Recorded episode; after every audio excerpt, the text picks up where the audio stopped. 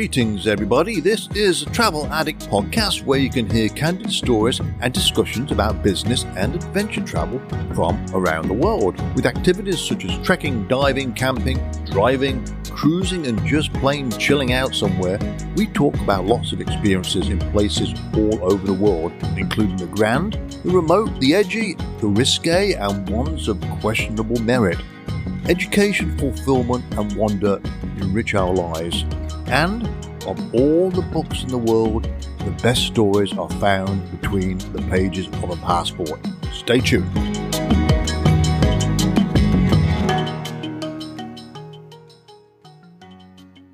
Hello, everybody. Malcolm Teasdale here, the travel addict. Hope everyone is doing fine today. Weather's a bit better here in Destin, Florida, which is a good thing. Been miserable for the last few days. Today, I have a gentleman with me, and he's an expert photographer, Jeremiah Gilbert.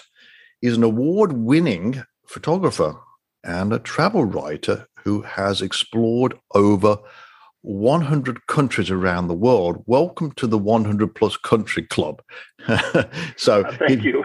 he's been around, but he also writes as well, and he lives in California. We'll talk about the books and stuff a bit later on. So I'm always interested in uh, travel photography and travel writing, but speaking to people who've traveled extensively in their life. So definitely Jeremiah fits the bill there. So how you doing, young man? All right?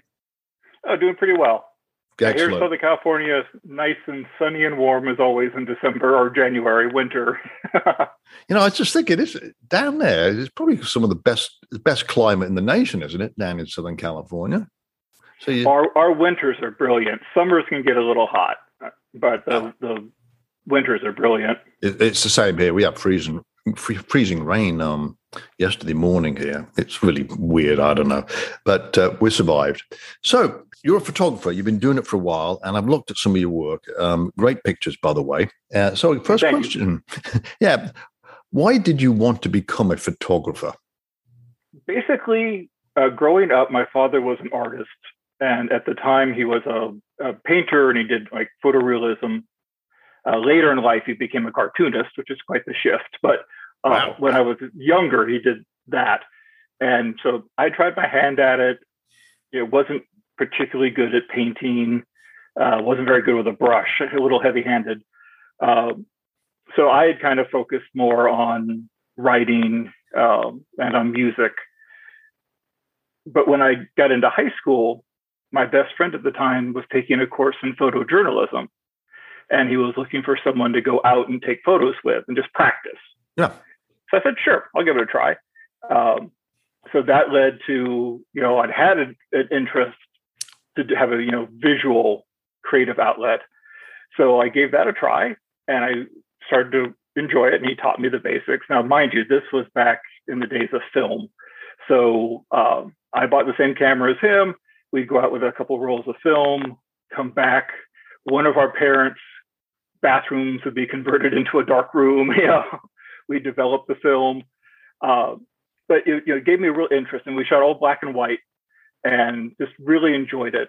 So did that for you know off and on just as a hobby for for many years. Then in 2006, I was hired the year before. I was hired full time as a uh, professor at the college I still teach at and when you get hired full time, that means you don't have to work summers. Versus yeah. as a part timer, you you know you have to. So that was my first summer, 2006, that I didn't have to. So I decided to switch to digital because that was my first trip, big trip, which was to Tibet, and I just wasn't sure about film. Mm-hmm. Um, and so that trip, uh, one got me into digital, and two sort of aligned. You know, the photography up to then was just a hobby, just sort of did it. Now I had a focus, and I focused my photography on travel, and I've been doing that ever since. Interesting. What's your uh, equipment of choice? Current travel camera is the Nikon Z6, which is my first foray into mirrorless.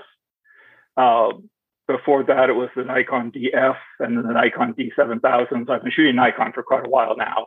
Yeah. Um, I also have a little Leica, the CL, because they have near pancake lens for that camera. So if I want to do a little more discreet photography or maybe some street photography, I bring that one along. Um, and then my I absolutely love wide angle. So you'll notice most of my photos are shot. Currently, I use the 14 to 30 millimeter wide angle lens. Uh, I just, for some reason, it just really fits my eye. I like having a lot in the composition. Yeah. Uh, you know, not all photos, but a, a, good majority of them are shot with that. And I also take a 24 to 70 with me for you know a little little bit of a zoom, and I have a uh, low aperture 50 millimeter that I use for like street photography. Uh, I shot uh, some night markets in Taiwan using that lens because yeah. I can shoot handheld with you know very minimal light. It's very enjoyable. Mm, interesting. So if I put this in front of you, can't see it. It's a bit better than an iPhone 12 then. A little bit better, yeah. Okay, I was just being cynical there. I, I, just bought this recently, but it's a step up from what I had before. Was the iPhone 8? Now, do, apart from photography, do do you make videos as well? No, I just shoot stills. Okay, interesting.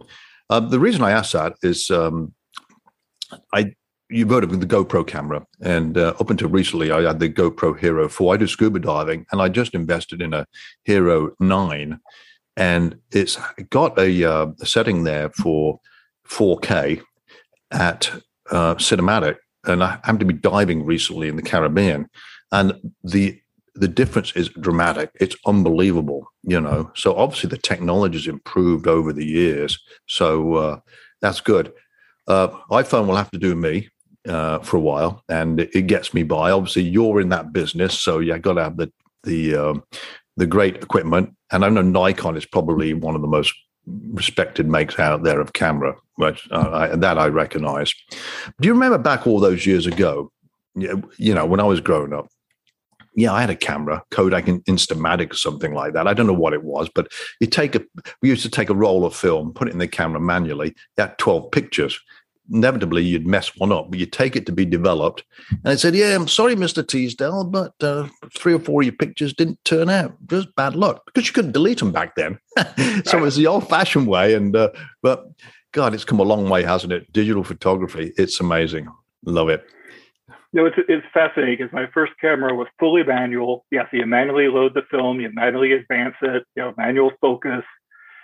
I remember I used to shoot a particular type of film, uh, Tri-X Pan 400.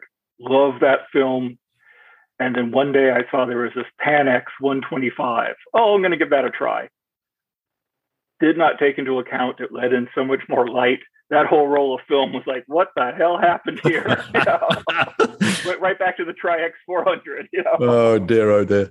Uh, I wonder what it'd be like in 20 or 30 years' time. Who, who the heck knows?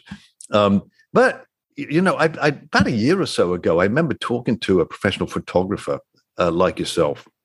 And what I learned from, I don't know if it's true with what, what you do, but uh, photographers like yourself can can set up shop or, or set up the camera somewhere and wait for literally hours for that special moment to occur before you take the picture.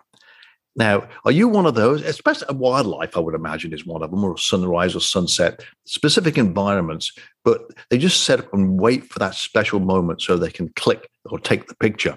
And that's what they do. Are you like that? You just sit, sit around for hours waiting for the right moment?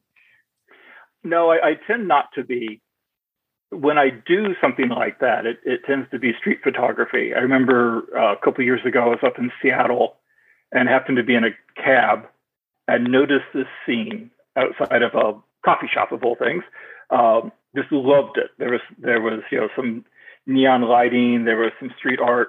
So I did walk back, set up what I thought would be a good shot, and just waited until someone interesting walked into the shot to give it that you know human element but thankfully that took maybe five minutes. yeah, okay. It's really spur of the moment things. Things can be uh, the, the, best pictures, you know. And uh, I, I, looked at your Instagram page, and I saw a couple of pictures on there, and I was scrolling through. I thought that's a scorpion. He got up close and personal with a scorpion, but it's, it's actually a statue, isn't it? Is it a statue? Yes. Where was that? There's some desert art out here uh, Anza Borrego is the area. It's a, a sort of a desert uh, national park uh, just past Palm Springs, and there's this huge setup. There's over a hundred pieces. It's metal statuary, but it's you know five, ten feet tall. Uh, so recently did an outing out there. Just thought, you know, I've always heard about it. Uh, there's a sort of kind of map of where to find them, and it's one of those you just sort of you see them, you go a little off road. Uh, so probably photographing of maybe 20 or 25 of them. It was a lot of fun, actually. Actually, that's interesting. I'm surprised that. To me, like um, statues and artwork is becoming stranger every day. Um, wherever you go in the world, you see some. What on earth would make someone make that, or would allow it to be put in this location? I don't know. I'm a bit old fashioned, I guess. Um, but another one of your pictures, and I'm intrigued by this, and you can explain this the travel decision tree. Oh, yes. Yeah, I was joking with my wife one day, and because before I met my my wife, my approach was pretty much, "Have I been? No, let's go." Um, whereas my wife was more, "We just came from Asia, so next trip maybe we'll do Europe or Africa, you know, or we just came from desert, so maybe we'll do jungle." He tries to, to mix yeah. it up that way. Got it. Um, and so I was thinking, well, yeah, I, I guess I've evolved a little bit. Uh, so I, I thought I'd write that up. So pretty much, you know, it's still the have I been? No, let's go.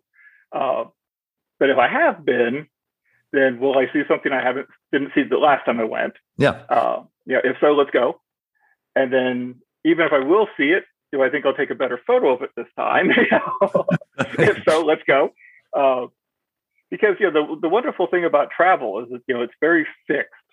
So, for instance, you know, I was last in. We were planning a trip to Peru, uh, 2020, when things yeah. went into lockdown, um, and we're hoping to go there at the end of this year. But you know, it's been 15 years since I was last in Peru, and you know, I loved Peru. I, I'm yeah. actually looking forward to going back. And I just, you know, I know I have a different eye now. I have different equipment. I just think photographically, I'll do a much better job. Uh, and it's somewhere I really enjoyed. You know, same thing with Panama. I was there when they were building the extension of the canal. Mm-hmm. I would mm-hmm. really like to go back and actually see it now. You know. Yeah. Uh, so you know, to me, it's you know, I don't like to repeat myself. Uh, it's fun. I get the most joy from going somewhere I've not been before. Um, that said, you know, I find myself in London a lot. Uh, my wife's from Beijing, so I found myself in Beijing oh, okay. a lot. So each time I go, I try to find new things, something I haven't new seen things. before, do something different. Know, or like I said, maybe just an appreciation. You know, I've been to this market before, but not at night. You know, exactly. or something like that. You know. You made a statement uh, on your profile. It says your hope is to inspire those who see his work, but look more carefully at the world around them in order to discover the beauty in unusual and unexpected places. And that is so true. Yeah, we are very proud of our country. We live here, um, obviously by choice, but there's so many unbelievable places of beauty around the world, and they're all worth seeing if you can. So uh, that, that's good. It's very, uh, very much an educational experience as well. So you mentioned Panama there, and just tell me a little bit about Panama. Did you like it as a country, or were you in Panama City itself, or what? Oh no, I explored the country. Uh, very much enjoyed it. I was not sure what to think about it. In fact, it, I wrote in my my journal at the time, you know, I kind of came into Panama really knowing nothing. Yeah. Uh, except maybe you know we had a a uh, incursion there to get rid of Noriega, the U.S. back in the '90s, and you know, and then and the canal, and that was pretty much it. Yeah. So for me, it was you know really learning about the country. I was fortunate to be on uh, both the Pacific uh, and the Caribbean, or yeah, Pacific and the Caribbean side. Yeah. Um, and just you know get a sense of the country and, and you know, the country beyond the canal or even you know around the canal. There's some there's some towns that were built specifically for the construction of the canal. Yeah. And you know they they're still there. Yeah. Um, people still live there but learning the history of it is you know fascinating. Yeah. So no i thought it was it was very interesting though. The one thing i do remember was you know after doing the country i was in back in panama city wanted to go into the old part of town and I was told, well, technically you could walk, but you'd be walking through a section that still isn't very happy with America. so you might want to take a cab. Now that exists everywhere. There's always okay. every city in the world has a, an area which you shouldn't venture into. Just curious, uh, the reason I mentioned Panama is International Living Magazine rated Panama as the number one place to retire for expats. They've done ex- extensive studies, but Panama came out on top uh, because of the, the healthcare system, the beaches, standard of living, and all that stuff. So uh, it's good to hear your, your view on that. I went there, I only spent about four or five days there many, many years ago, just on a business trip. I enjoyed it. Uh, I didn't get to go down the Panama Canal, unfortunately, but uh, I, I enjoyed my visit there as we get more into travel stuff, you've written a couple of books. The first one is called From Tibet to Egypt. Now, I know Tibet. I've been to Tibet and Egypt, and it's funny that you said from Tibet to Egypt, opposite sides of the planet, and blah blah blah. And I looked at the route you took from Tibet, and then on to Mexico's Copper Canyon, which seems a bit strange to me. You didn't go straight there from Tibet, so I'm assuming you were in Lhasa in Tibet, right? Yes. Yeah. Um, okay. So that book, I'm assuming, explains your journey from Lhasa en route to, let's say, Cairo, Egypt. Is, is that what the book's all about? That book is what I wanted to share was, you know, I started late traveling. So I was 34 when I first left the country. And there was a couple of reasons for that. Uh, one was my father was not a traveler and he was afraid of flying. Yeah. So the few family vacations we did were, you know, in a car you know, miles, hundreds of miles a day, hated it. Um, but also, like I said, you know, I'm an academic, so I pretty much, you know, after high school, went into college, went into grad school, yeah, and then I started teaching. And you know, as an adjunct, they said you have to work at two or three colleges. You know, summers are not optional. Yep. So it was something, you know, I was had a growing interest in. So you know, as I studied, you know, philosophy and world religion, and you know, watched National Geographic. It was always an interest. Yep. It just wasn't an opportunity. So when I finally, you know, I said that summer 2006, hey, I don't have to teach this year. Um, I thought, well, you know, I when I when I was an undergraduate, I studied Eastern philosophy for a little, and I was really taken with Buddhism. And so, and I was also fortunate to catch the Dalai Lama. You know, he was speaking in LA, and so that just sort of made me think, okay, you know, Tibet, there's just something, you know, mystical, magical about this place. Oh, no doubt about so, it. Yeah, let me give that a try. Um, and it was an amazing trip. And so that just sort of sparked a love of, you know, an interest in travel at the time. But then, you know, I'm, I'm fortunate as a college professor. You know, I have a winter break, I have a summer break, yeah, uh, spring break. We now have a Thanksgiving break. Uh, but I do have to, you know, piece my traveling you know, with one exception, uh, back spring 2014, I had a sabbatical, so I was able to spend like three months in Asia. Yeah. But normally it's it's fits and starts. So basically, you know, did Tibet, loved it, got thinking, and that you know, well, I'd heard about Copper Canyon in Mexico and how it was, you know, much deeper and more vast than Grand Canyon. Let's give that a try. Yeah. You know, and take the train down there. You know, and then Peru. I've always wanted to go to Machu Picchu. Uh, so it just sort of you know piecemeal came together. So that's how I ended up this really weird route. Yeah, um, I'm just reading that. It know, is a bit strange, obviously through Central Europe, Tunisia, Panama, and uh, the Balkans. Some bit of time in London, of course, and up there. So you went on basically all over the place, sort of a, a random trip. Uh, but anyway, you got to where you wanted to you go to, uh, yeah. which is which is real good. It must. How long did that process take? How long did that that from beginning to end take? That book covers almost five years. Okay. So it was, you know, because after the first trip, I loved it, but you know, I was inexperienced, spent way too much money, uh, overpacked also. Uh, so you know, I had to save up a little. But after about, I'd say by about the second year, you'll start to see, okay, I'm doing a summer trip, I'm doing a winter trip. Uh, Panama was when I realized, hey, I've got a spring break. you know? Yeah. I can I can do a short trip, you know, pop down to maybe Central America. Uh, so just sort of became, you know, and everyone at work knew, you know, summer's coming. Oh, where's he going? Oh, winter break. Where's he going? you know. So it just sort of became this pattern, and it the was, pattern. you know, and I, I still follow the pattern for the most part. To be honest with you, it's, it's funny how you you started with Tibet of all places, it's not it's when you started traveling. Typically, it's not the first place someone would choose. Tibet is obviously it's almost like going back in time there. And I spent about a week in Lhasa. So you obviously saw Potala Palace and Sera Monastery. You probably saw the monks debating there.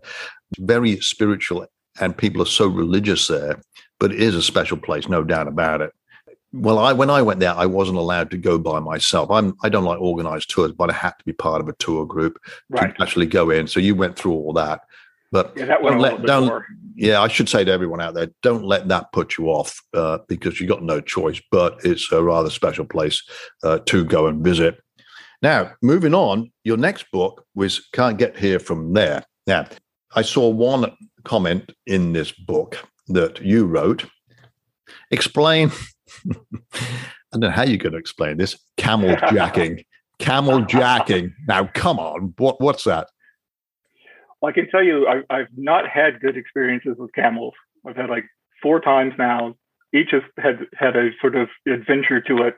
Um, but that was Cairo, and we were in you know at the pyramids, and my wife had gone off. I'm not sure, or I went off. One of us went off, and I'm just wandering around. And the next thing I know, I see this guy with the camel, and he's like, "Oh, good picture, good picture." You know, oh no, thank you. And then I still don't quite know how. Somehow, you know, next thing I know, I'm up on the camel, and he's taking me around. Oh, good picture, good picture. And then he wouldn't let me off the camel until I paid him. But the problem was I didn't have any money. My wife had the money, and I didn't know ah, where yeah, my wife yeah. was. Okay. You know? I had to keep telling him, "I'm sorry, I have no money. Uh, yeah, I need my wife. Once my wife's here, you'll get paid." He wouldn't let me off the camel, so that's what I call the camel jacking. you know? That's funny. That, that's really funny. So ultimately, your wife must have turned up when you paid the guy, right? Yeah. So finally, my wife showed up. She's like, "What in the world are you doing?" I'm like, can you please pay this man so I can get off this camel? Know? well, sooner or later, later you know? but sooner or later, the camel would have just laid down on the ground. You know, right? right. well, while you were there, I don't know if you went to the Great Pyramid of Giza. Did you actually go inside a pyramid? No, no, unfortunately not. Yeah.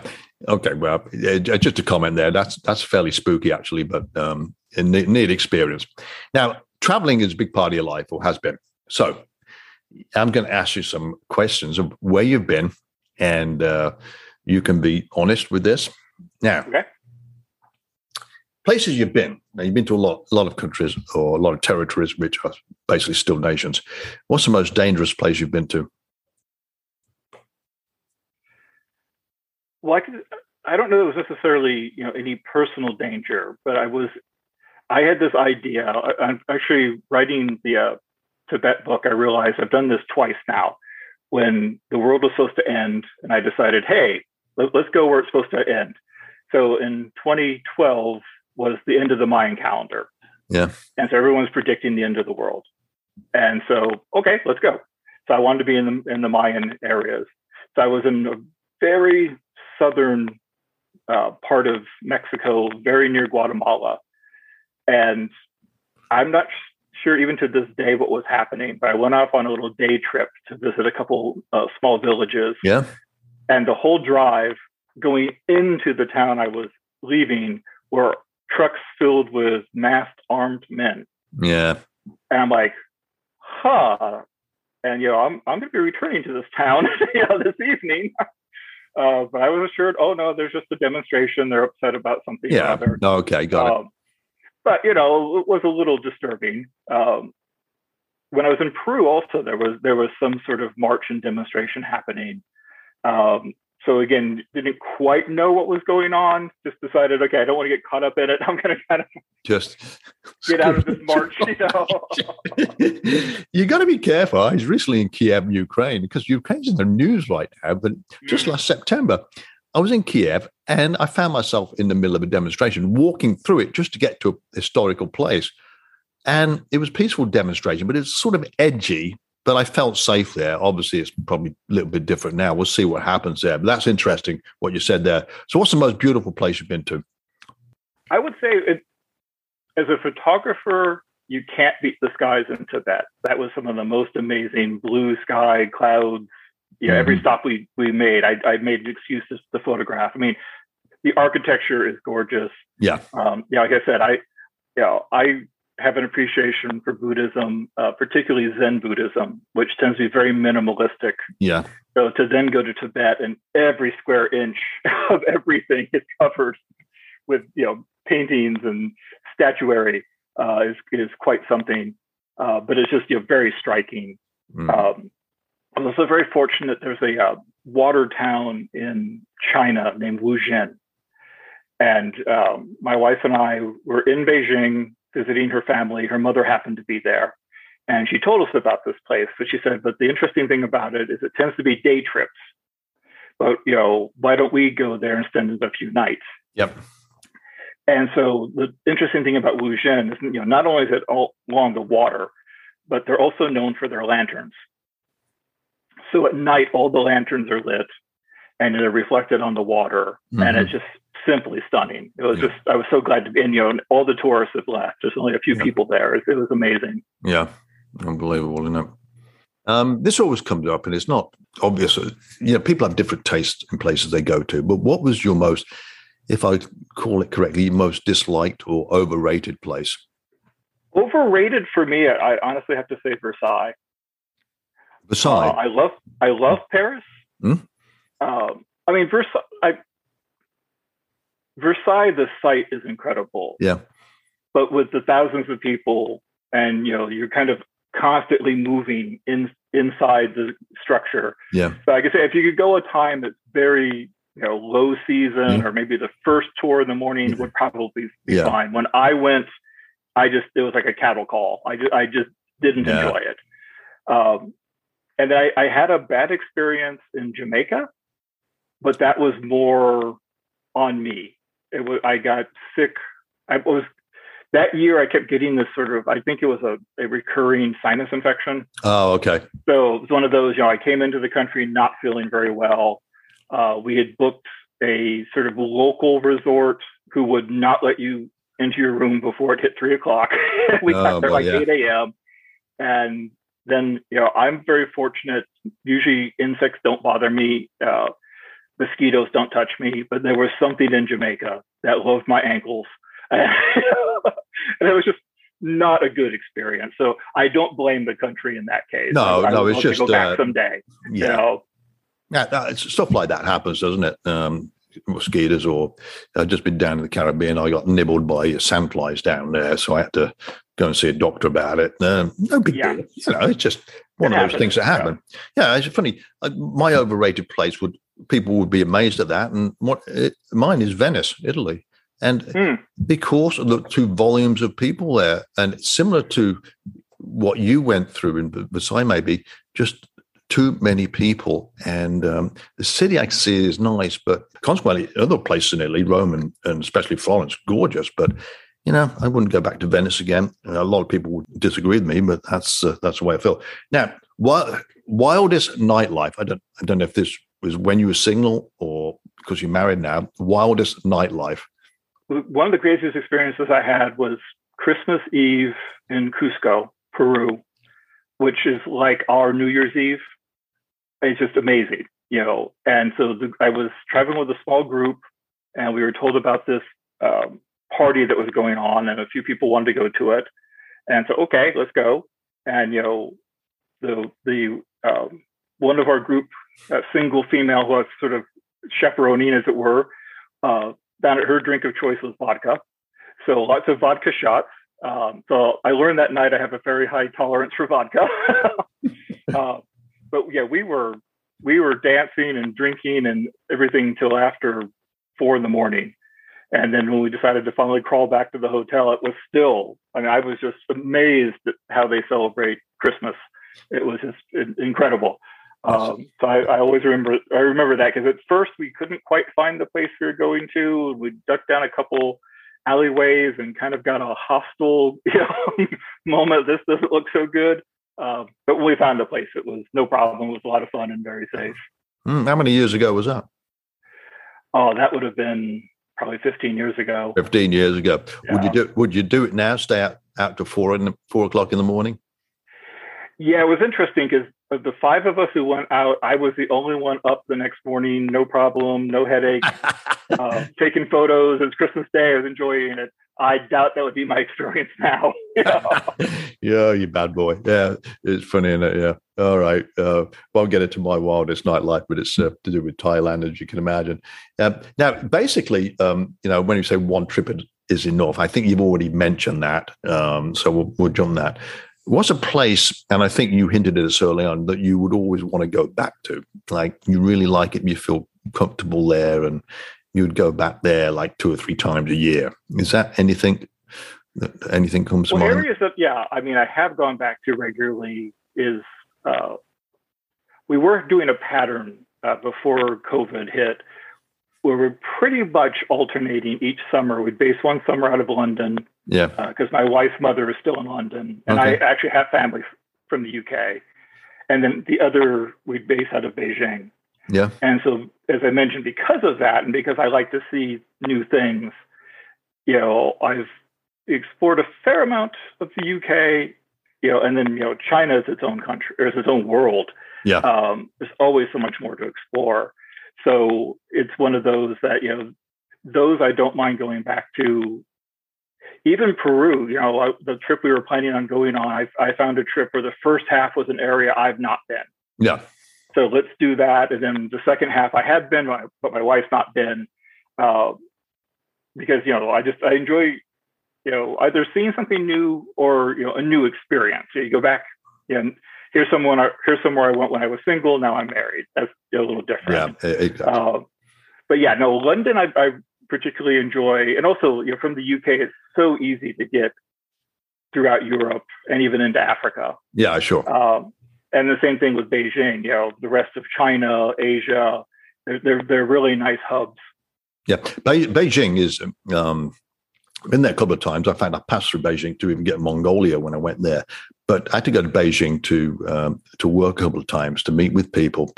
And there's a little um, say market close where I was staying, and I went there, and it's amazing to see all the food food types that are there, like scorpions on a stick, mm. other bugs on a stick there and they're deep fried. So how bad can it yeah, be? Yeah, exactly. And but I remember the very first time I went there, I had a business meeting, and luckily I don't speak Chinese, but the people I'm meeting with they spoke English. So, hey, Malcolm, we're going to take you to one of our favorite restaurants down the street for lunch. You all right with that? I said, yeah, absolutely. So um, we got in the restaurant and I said, just order for me. I, I, don't care. So I said, sure. So in front of me was put a plate of chicken feet. Mm-hmm. Okay. So I looked at it. I thought, okay, what do I do now? I've, I, I'm, I'm going to do the right thing and eat some local food. So all I said to them was, "Can you pass the hot sauce, please?" That's all right. It's called a laugh, but you, you got to fit in, and it wasn't that bad actually. It was just fine. Suffice to say, if it's fried, it's how bad can it be? So, exactly. um, yeah. Anyway, Beijing's good. I like Beijing, great city.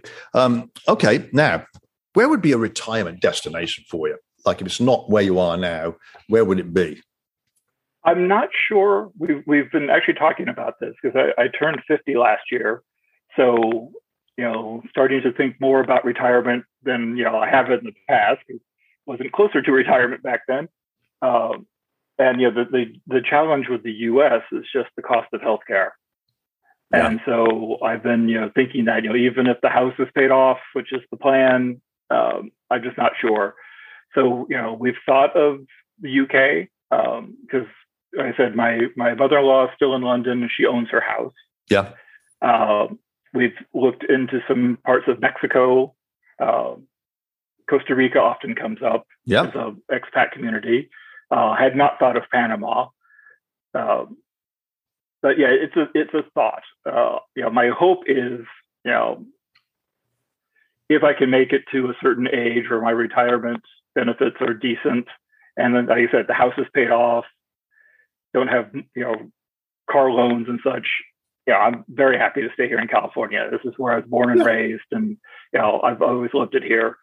But you know, have to. You know, I've seriously considered London simply from a you know if the house is paid off and healthcare is covered.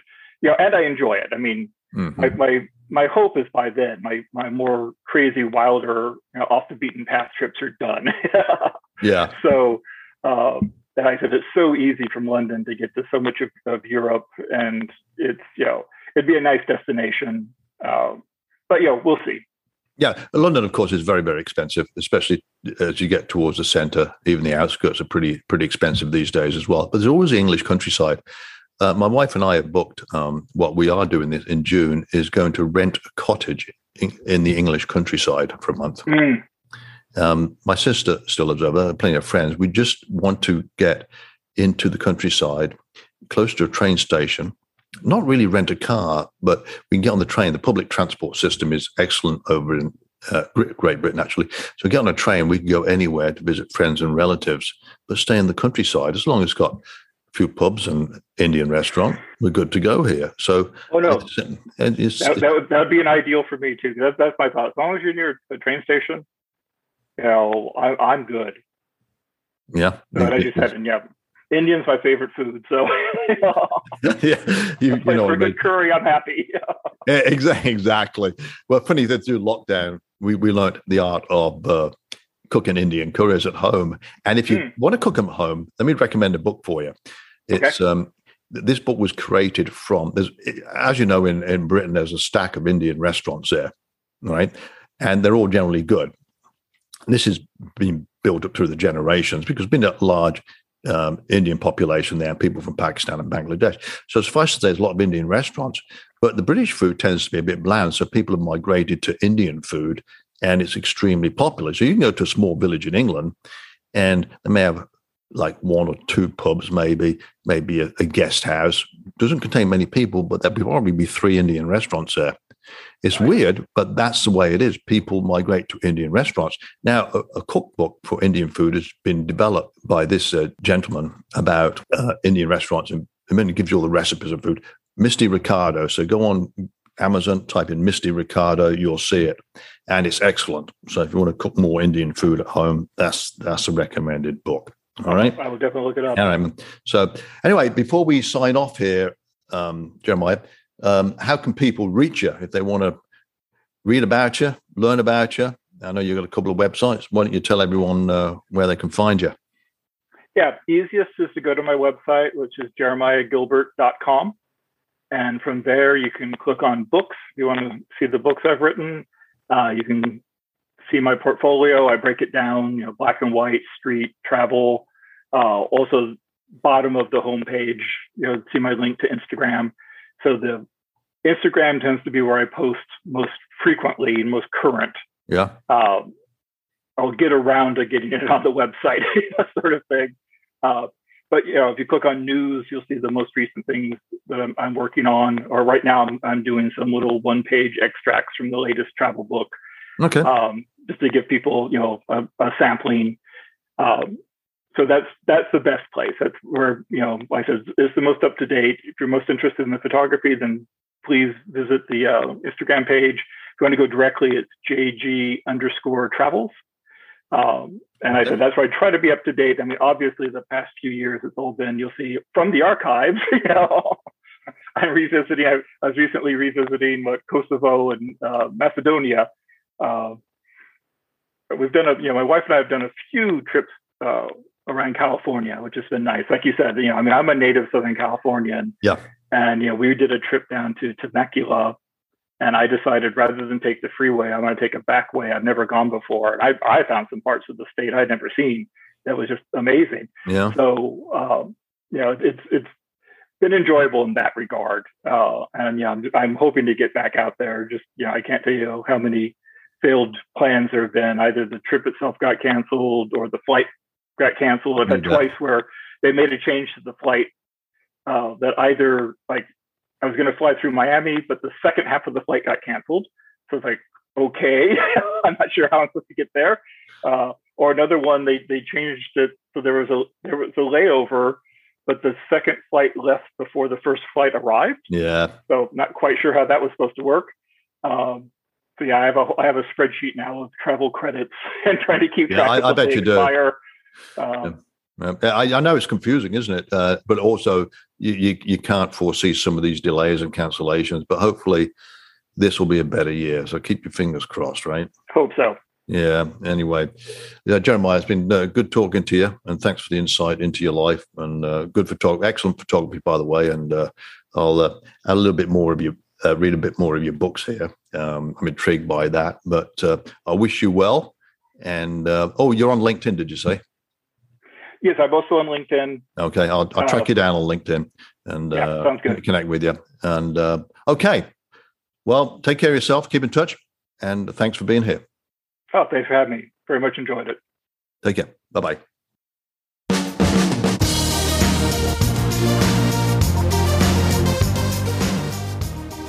Many thanks for joining me today. This is Malcolm Teasdale signing off. Before I do, please check out my website, malcolmjteasdale.com, for more information about my travels around the world. Okay, folks, talk to you later. Bye for now. Stay safe.